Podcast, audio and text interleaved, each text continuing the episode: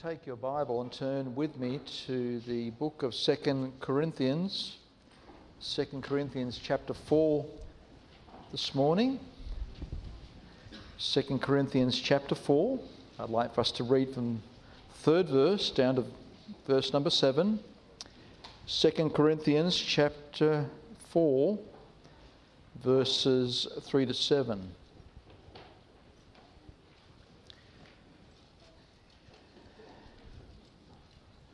2 Corinthians chapter 4, in verse number 3, it reads But if our gospel be hid, it is hid to them that are lost, in whom the God of this world hath blinded the minds of them which believe not, lest the light of the glorious gospel of Christ, who is the image of God, should shine unto them.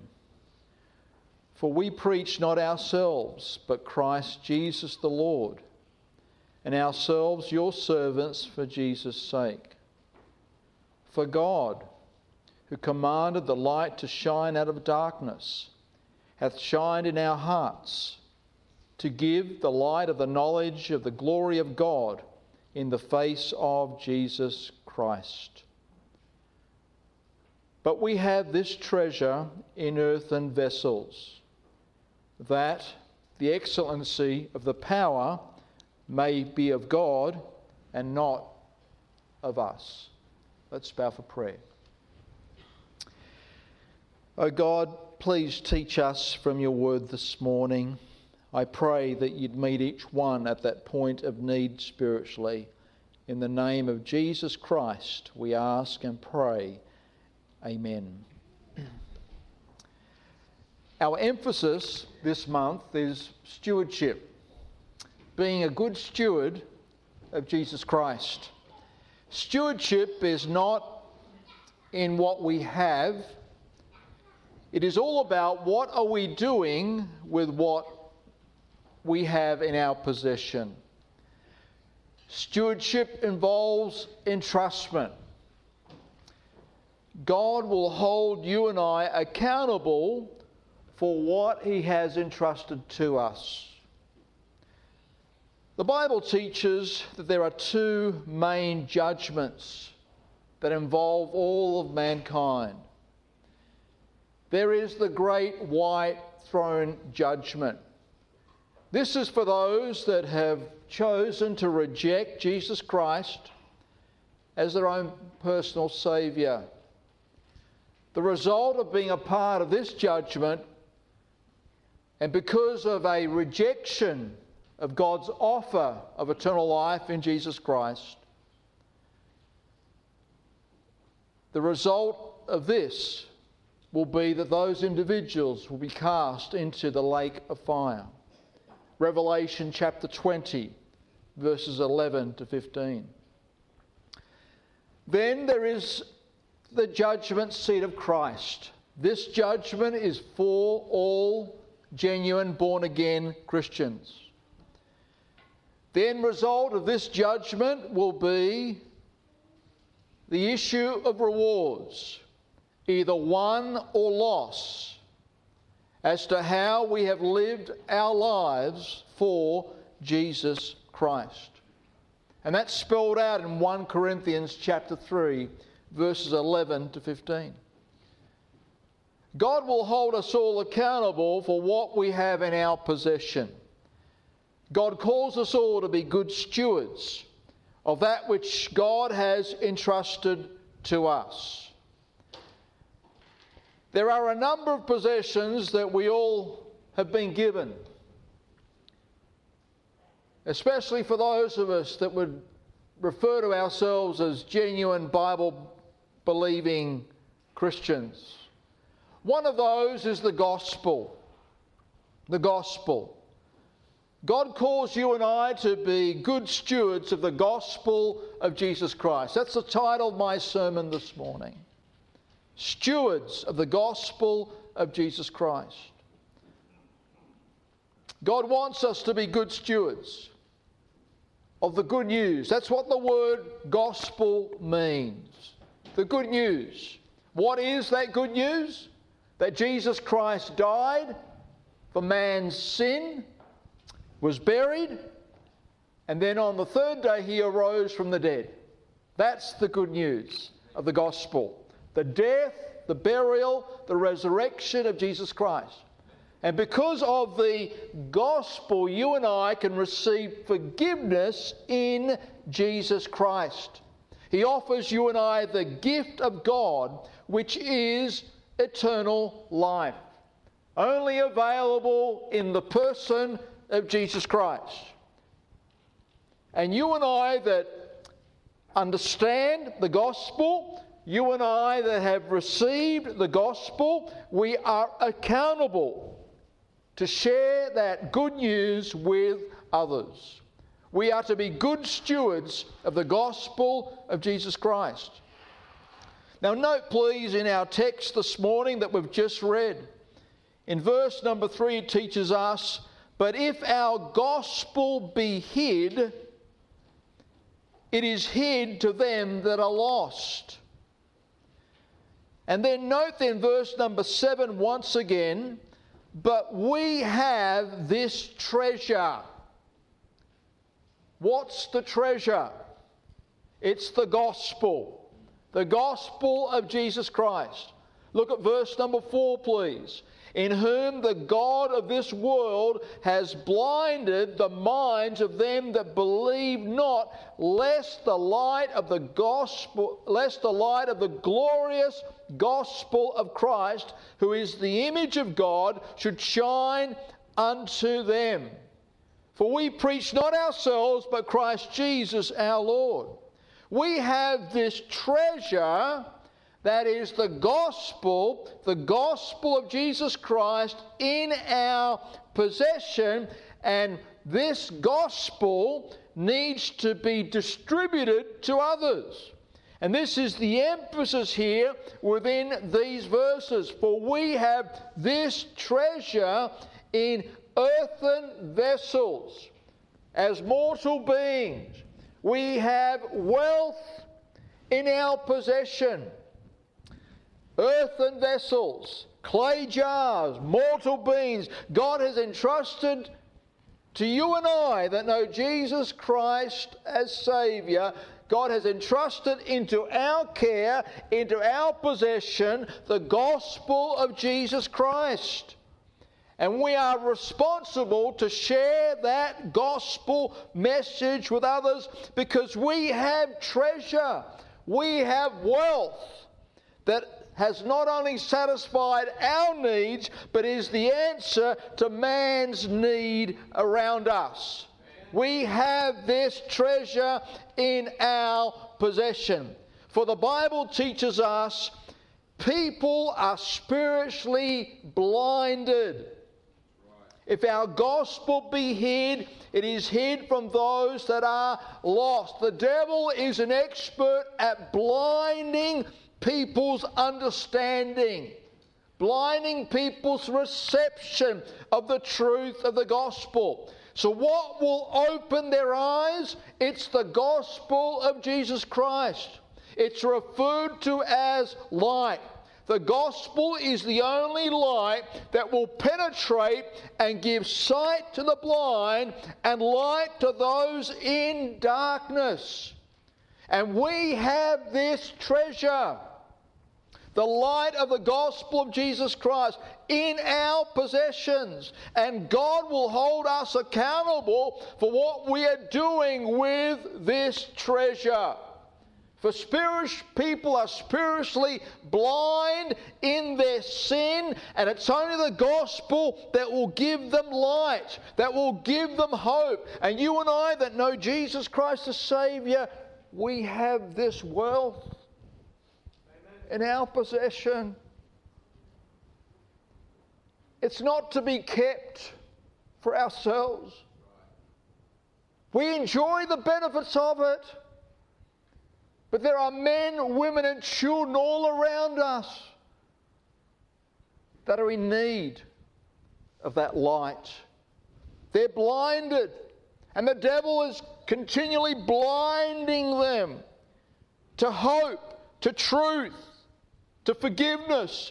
And it's only the gospel of light that will penetrate through that darkness and impart life. What are we doing with the treasure of the gospel in our possession? My friend, God will hold us accountable. Are we sharing this wealth with others? The only remedy for man's sin is found in the gospel. The only sure hope in this unstable world is the gospel. The only answer to broken relationships is the gospel. The only guarantee 100% guarantee of a sound mind, lasting joy, satisfaction, and peace beyond comprehension. Yes, you guessed it, it's in the gospel of Jesus Christ. We have this treasure in earthen vessels. We are wealthy in Christ and we are responsible to share that message with others because the devil is blinding them, blinding their hearts and minds to truth. And it's only the gospel that will impart light and life. Beloved, we need to be good stewards of the gospel of Christ. And God will hold us accountable because, as verse 7 reads, we have this treasure in our possession in earthen vessels. That the excellency of the power, the demonstration of the power, may be in God and not in us. So it's not you and I that will change lives, it's the gospel. But what good is it just remaining with you and I? We have this treasure in our possession that needs to be distributed. This treasure is powerful. The excellency of the power. Turn with me, please, to Romans chapter 1, please. Romans chapter 1. In Romans chapter 1. The Apostle Paul felt the weight of his responsibility to proclaim the gospel to the entire human race. Note here in verse 14, please. Romans chapter 1, verses 14 to 16. I am a debtor both to the Greeks and to the barbarians, both to the wise and to the unwise. For uh, so, as much as in me is, I am ready to preach the gospel to you that are at Rome also. Note verse 16 For I am not ashamed of the gospel of Christ, for it is the power of God unto salvation to everyone that believeth, to the Jew first, and also to the Greek. My friend, this morning, we need to be good stewards of the gospel of Jesus Christ because the Bible teaches us that we have this treasure in our possession. But also, we need to be good stewards of the gospel of Christ because it's powerful. It has the power to change a person's life. If any man be in Christ, he is a new creature. And the Apostle Paul felt the weight and the responsibility of proclaiming this good news with the entire world. And that's why he, he made that statement there I am ready to preach the gospel to you. He writes to believers there in Rome. Uh, though he's yet to visit Rome, Rome being the, the head office of the Roman Empire, it was at risk that one would preach and declare the gospel in Rome. And Paul said, Well, I'm ready. If God will give me the opportunity, I am ready to preach the gospel there amongst you. I am ready. I'm prepared to preach the gospel unto you that are in Rome also. Also, he said, I'm prepared. I'm prepared. I'm willing. Then in verse 16, he spells out, I'm not ashamed of the gospel of Christ. Let me ask you this morning are you ashamed of the gospel? Talk to me. Are you ashamed of the gospel? This is safe territory. Okay? No. Are you ashamed of the gospel?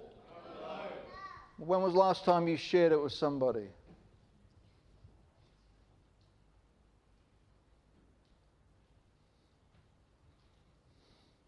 When was the last time we shared it with somebody? Paul said, I'm not ashamed.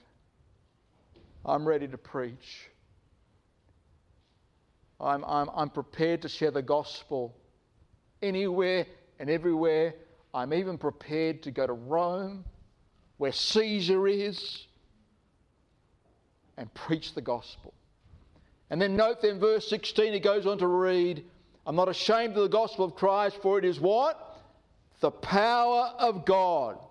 The dynamite of God. That word power is from the word we get dynamite, explosive, powerful. The gospel has the power to change a person's life. It is powerful. God has entrusted into your care, into my care, into my possession, into your possession as a born again Christian wealth, wealth, the gospel, the gospel that is powerful has the power to change a person's life. The gospel is supernatural. It has the power to deal with the penalty of sin. It has the power to break the power of sin. And it's because of the gospel one day we will be delivered from the presence of sin. And what a day that will be! A wonderful relief to be delivered from the presence of sin. We have this dynamite in our possession. Are you listening to me, Christian? We have this dynamite in our possession. God wants us to be good stewards and to be ready to proclaim it as God provides the opportunity. And that's what the apostle was saying there in verse 15. I am ready to preach the gospel even at Rome also. I'm not ashamed. It's powerful. It's powerful. Are we prepared to open our mouth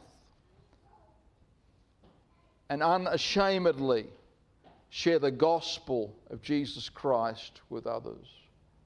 Praying, seeking opportunities. Now, eventually, the apostle, uh, in time, the apostle Paul was given the opportunity to go to Rome, but as a prisoner. but within that opportunity, he preached the gospel. That's what it took. He had to be arrested and he was shipped over to Rome. What will it take? What will God do in your life? What will God do in my life? In order that we might preach the gospel far and wide. Are we prepared to open our mouth and unashamedly share the gospel with others? Praying and seeking opportunities? Are we prepared to go to Rome, that unfamiliar place that has dangers attached to it? Are we prepared to preach the gospel? Beloved, God calls us to be good stewards of the gospel because we have this treasure, this wealth in our possession that we benefit from. And there are others that can benefit from. But what good is it remaining within your heart, within my heart? God will hold us accountable. And God will also hold us accountable because we not only have this wealth of the gospel, the power of God to break the chains of sin and deal with sin once and for all and provide forgiveness and deliverance from guilt and provide hope, God will hold us accountable. It's powerful. The gospel's a powerhouse. The death, burial, and resurrection of Christ is a powerhouse. It has changed men and women uh, the lives of men and women all over the world. From all different cultures, from all different religious backgrounds, with different colored eyes, different colored hairs, different living standards. They all point back to Jesus Christ Amen. as their Savior. It's powerful. Powerful. It's the gospel that changes lives, it changes people from within. This is what we call conversion, not reformation. Reformation is external, it's temporal in its effect. Salvation is eternal and permanent in its effect. If any man be in Christ, he is a new creature, a new creation. At the moment, I'm reading a wonderful book of the effect of the evangelical movement, revival that took place at the end of the 1700s leading into the 1800s. Fascinating book. Loving it, loving it, loving it. The evangelical movement of the late 1700s and 1800s had great influence throughout England. It was really a glorious Victorian era. And as a result of this revival, major laws were made to curb wickedness. Because so many people were being saved, and people in high places, people in authority, men like Wilberforce, William Wilberforce. What a man! What a man! That stood for Christ. The Earl of Shaftesbury what a man. And there were many others. And because God was doing a great work, these men of great influence were voicing truth and were leading in major laws made in order to curb wickedness, such as gambling was a crime Forms of immorality were criminal offenses. Sunday was a day of worship, so it was unlawful to play sport and go to the theatre on Sunday. They were very influential, the evangelicals. But the problem was that the evangelical movement of that era learnt the hard way that godly governance listen to me carefully, cannot suppress the sinful nature.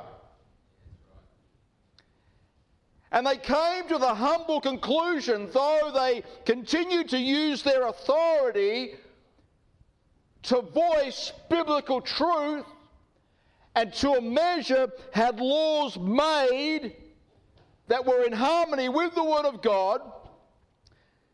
But the evangelical movement learnt that the power to break sin is only in the gospel.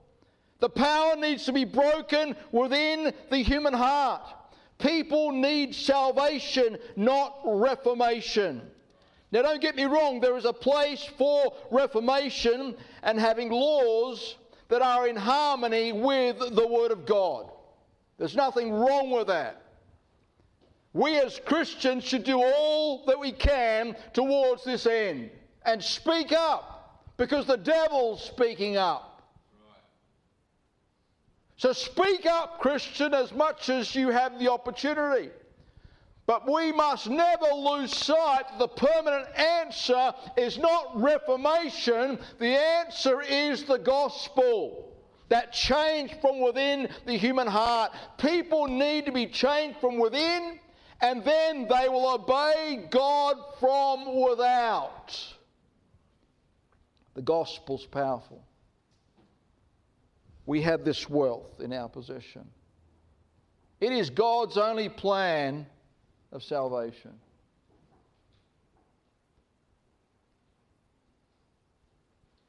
There is only option A. There is no B, there is no C. For a time there, I noticed on the back of buses, they would advertise, What's your plan B?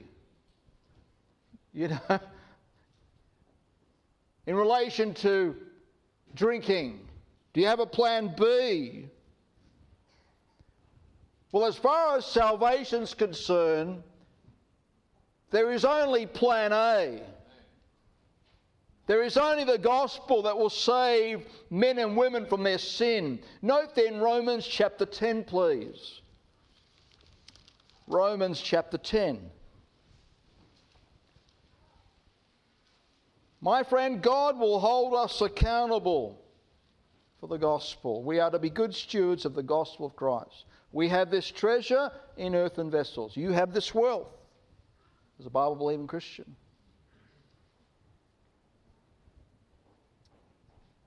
It's the power of God to change lives. And thirdly, it's God's plan.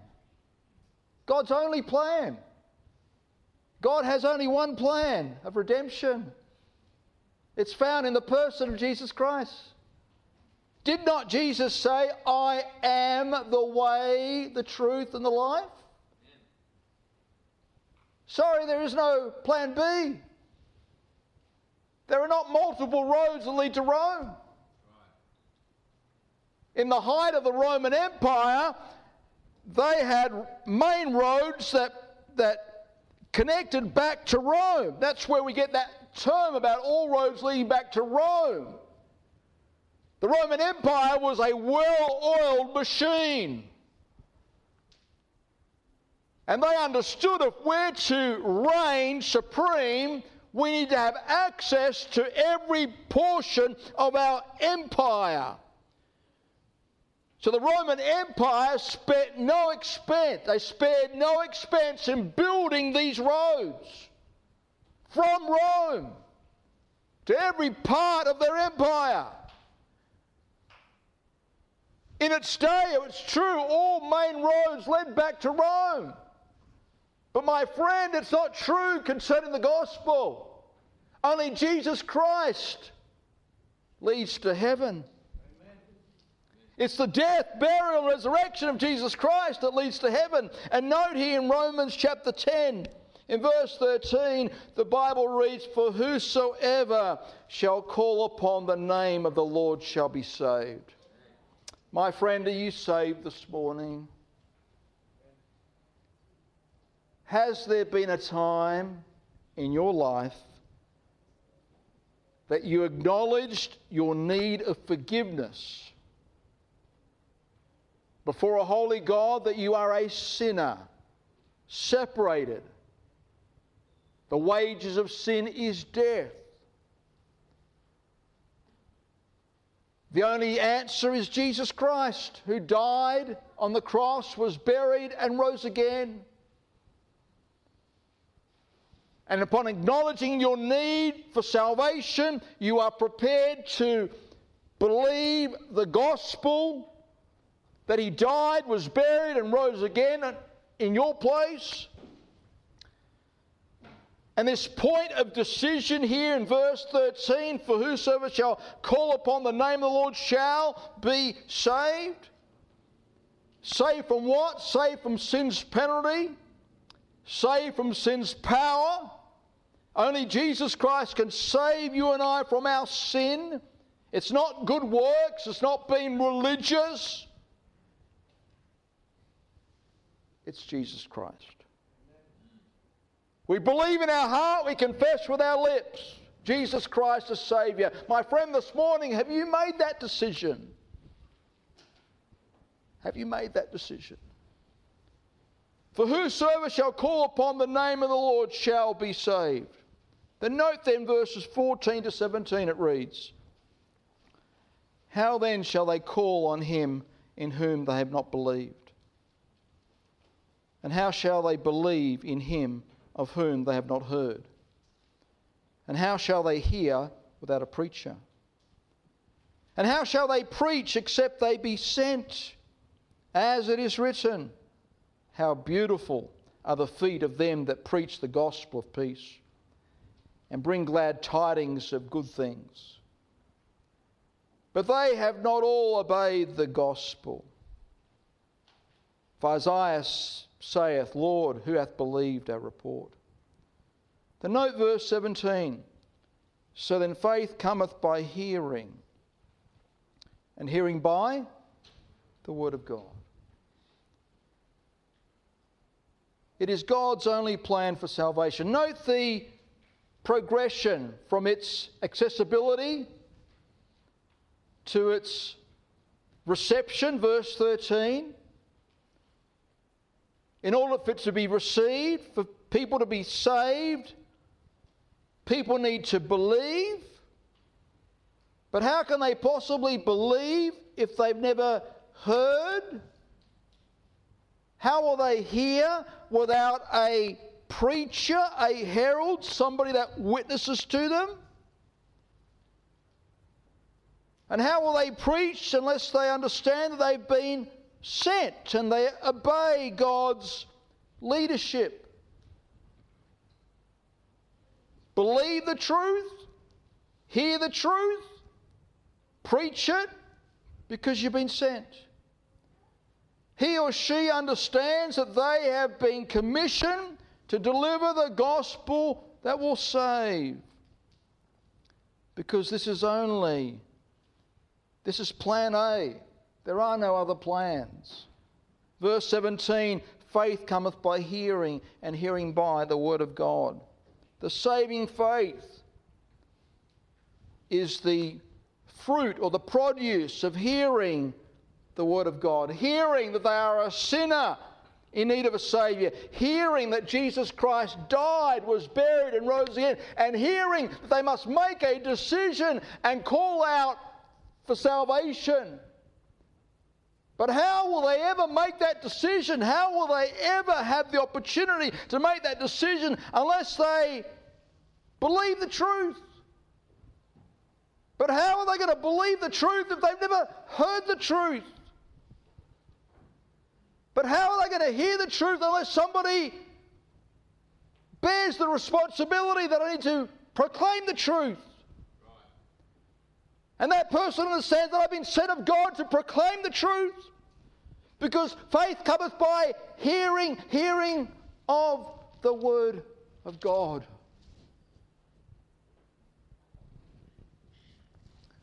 Carrying God's gracious offer involves human beings whom God has brought to Himself. And then He uses those individuals, you and I, to tell others.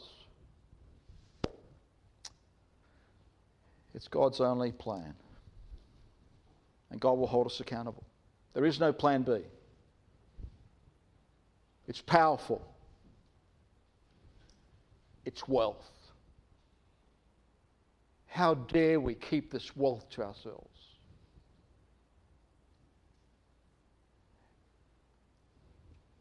And last but not least, God has put all of us in our place to share that message with others. And that's well illustrated there in 2 Kings chapter 5, please. Go to 2 Kings chapter 5. Second Kings, there in the Old Testament, chapter 5. The background to this passage of Scripture, verses 1 to 5, is that the Syrian army, the Syrian army, they were a powerful force at this time. And in defeating Israel in battle, they had taken a number as prisoners. One of these captives was a young girl. And providentially, she's appointed a slave within the home of Naaman, the captain of the Syrian army. And the Bible teaches us at the end of verse number 1, it reads, 2 Kings chapter 5, verse 1. At the end of the verse of verse 1 it reads, He was also a mighty man in valor, but he was a leper. Note verse 2 And the Syrians had gone out by companies and had brought away captive out of the land of Israel a little maid a little slave. For as far as we know, possibly her parents were killed within this time. They took her back with them. She waited on Naaman's wife, and they chose to appoint this little girl as a slave to Naaman's wife. Verse number three And she said unto her mistress, would God my Lord were with the prophet that is in Samaria, for he would recover him that is your husband of his leprosy. And one went in and told his Lord, saying, Thus and thus said the maid that is of the land of Israel. And the king of Syria said, Go, go to, go, and I will send a letter unto the king of Israel. And he departed and took with him ten talents of silver and six thousand pieces of gold and ten charges of raiment. So we see within this passage of Scripture, we see within this home where a man by the name of Naaman has a condition called leprosy, which is terminal. There was no cure for leprosy. And we see within this same home a little Jewish slave girl that was appointed providentially to serve Naaman's wife. So, in God's providence, she was placed in the household of the most powerful military man within the Syrian army. And I submit to you, my friend, God has placed you where you're at for a reason.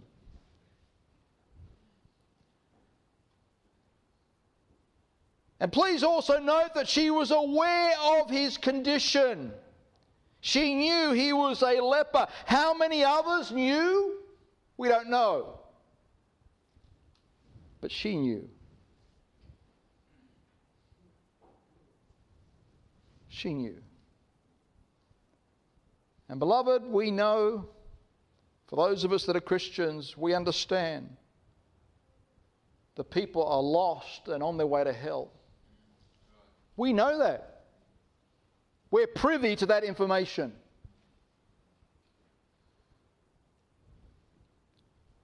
She was aware.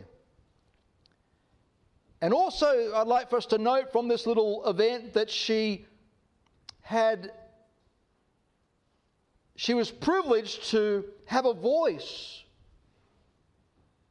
with the captain's wife. Obviously, they were on talking terms. She had a voice. She understood if I'm to reach Naaman, I can do so via his wife. And she spoke up courageously. This is a little girl that could have lost her life if she'd spoken out of out of tune, out of turn. So she spoke up courageously. She said, Mistress, I know somebody that can help your husband.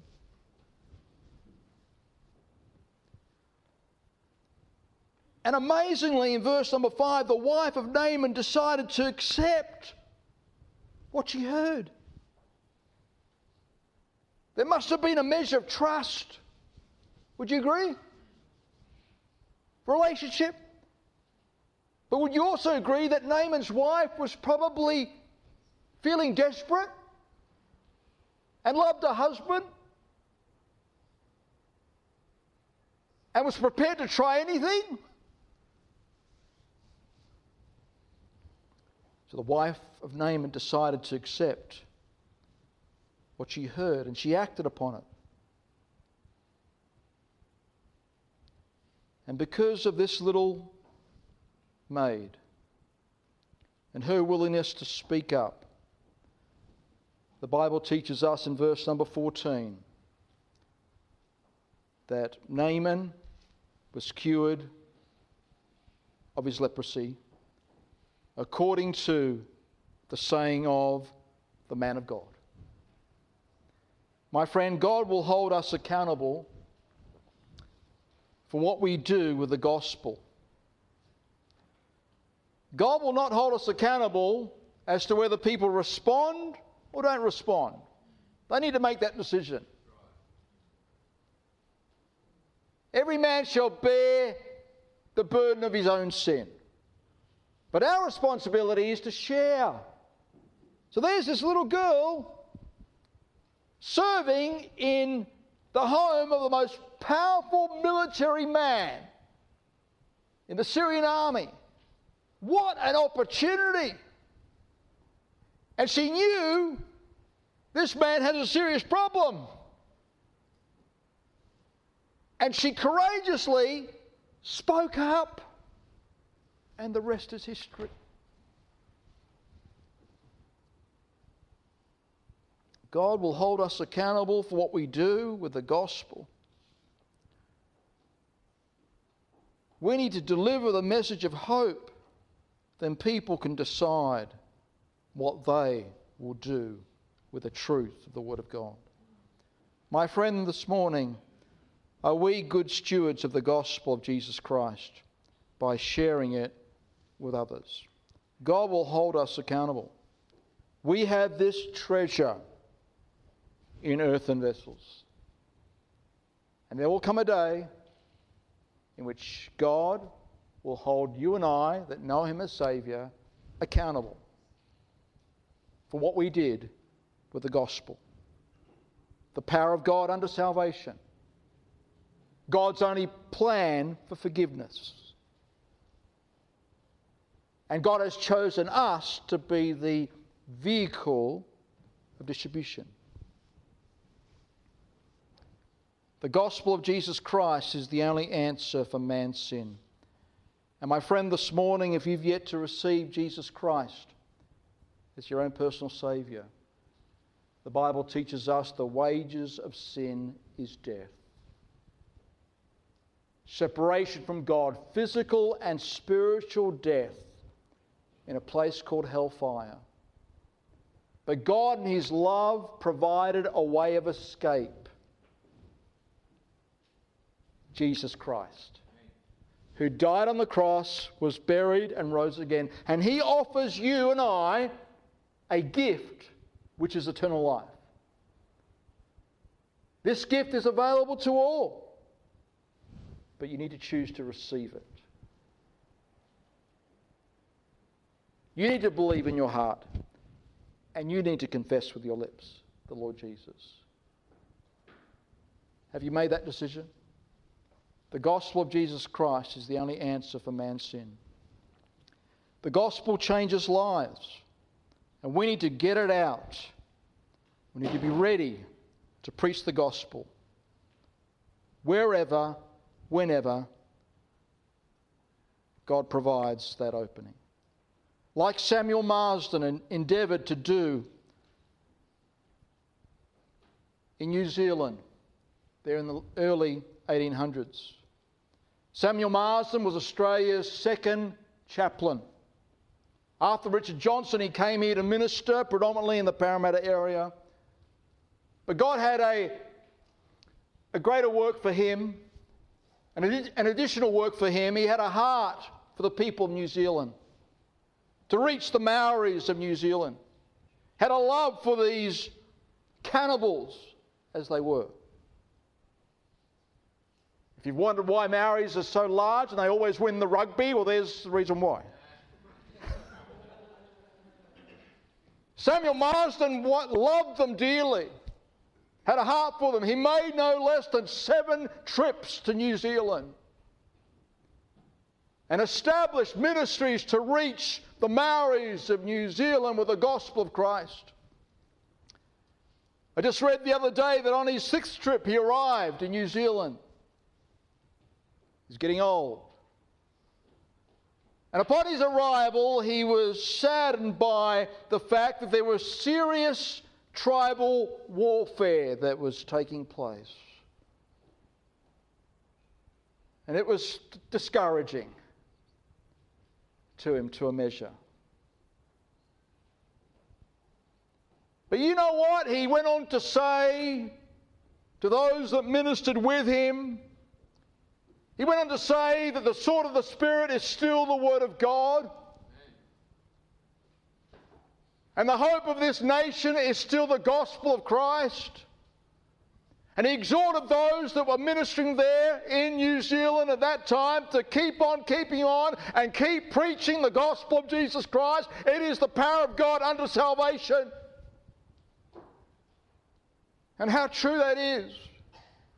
And because Samuel Marsden was willing to go out of his way at his own expense,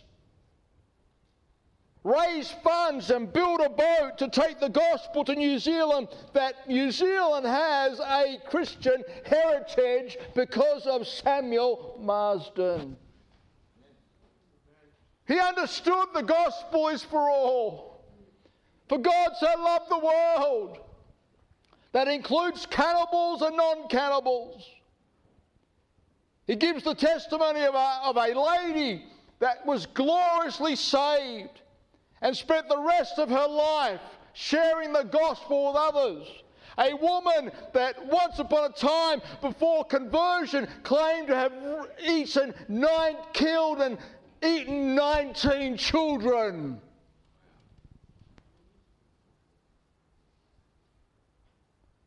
Then she was converted.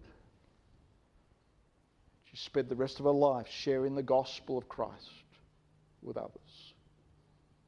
All because a man by the name of Samuel Marsden was willing to go to Rome,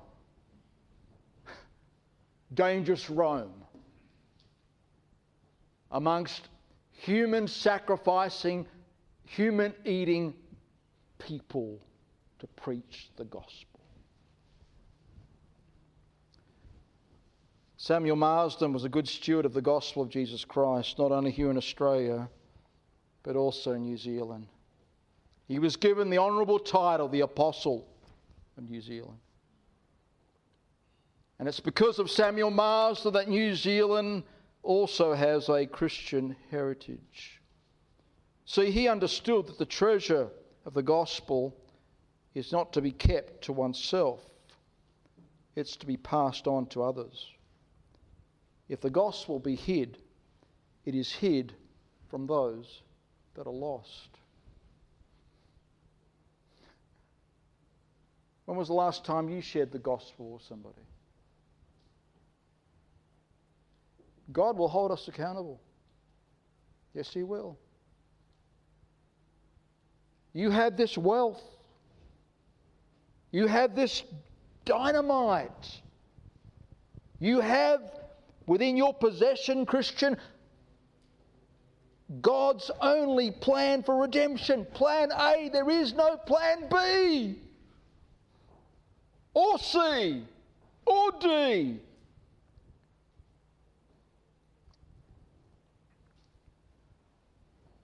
And God has placed you in the home, in the neighborhood, in the workplace, in the study place. God has providentially placed you there. Just like God placed that little girl in Naaman's palace. Are we seizing the opportunity? Let's bow for prayer.